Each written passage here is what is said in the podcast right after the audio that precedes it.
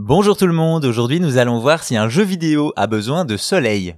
C'est bien connu, pour préserver vos jeux et vos consoles, il vaut mieux les préserver du soleil, ou plutôt de ces températures élevées sous peine de les voir griller. Pourtant, la Game Boy Advance a eu droit à un titre étrange qui se nourrit des rayons solaires, un jeu tout droit sorti de l'esprit d'un des grands noms du gaming. En 2003, il n'y a pas que les plantes qui profitent des rayons solaires, puisque c'est l'année de sortie du jeu Boktai The Sun is in Your Hand sur Game Boy Advance. Le titre se présente comme un action RPG classique dans lequel on incarne Django, un chasseur de vampires qui lutte contre les morts vivants sortis de terre, et pour ça, Django utilise une arme particulière qui fonctionne à l'énergie solaire, le Solar Gun.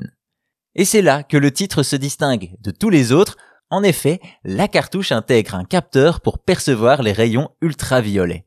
Ce concept original sert autant le scénario que le gameplay qui rappelle d'ailleurs Metal Gear Solid avec de l'infiltration, des énigmes et du combat à distance.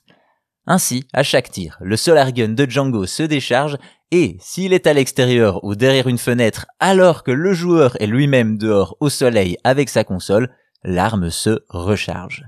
L'énergie peut également être stockée dans une borne pour pouvoir recharger son arme à des points fixes, ce qui peut être très pratique la nuit. Seule réelle contrainte, les boss, en effet, pour affronter ceux-ci, on est obligé de jouer au soleil ou du moins à l'extérieur. Et là, les pièces du puzzle commencent à s'assembler. Un gameplay qui rappelle Metal Gear Solid, dans un jeu au concept original qui pousse le joueur à sortir dehors pour utiliser un capteur solaire dans sa cartouche et favoriser l'immersion. Vous l'avez peut-être démasqué, celui qui a eu l'idée de Boktai n'est autre que le célèbre Hideo Kojima. Son aura entoure le titre, où d'ailleurs Solid Snake est présent en tant que marchand dans Boktai 1 et 2, car oui, il y a eu des suites au nombre de 3, dont deux épisodes sont exclusifs au Japon. En tout cas, avec Boktai, Kojima nous surprend une fois de plus en donnant à la Game Boy Advance des jeux qui se nourrissent du soleil au lieu de le craindre.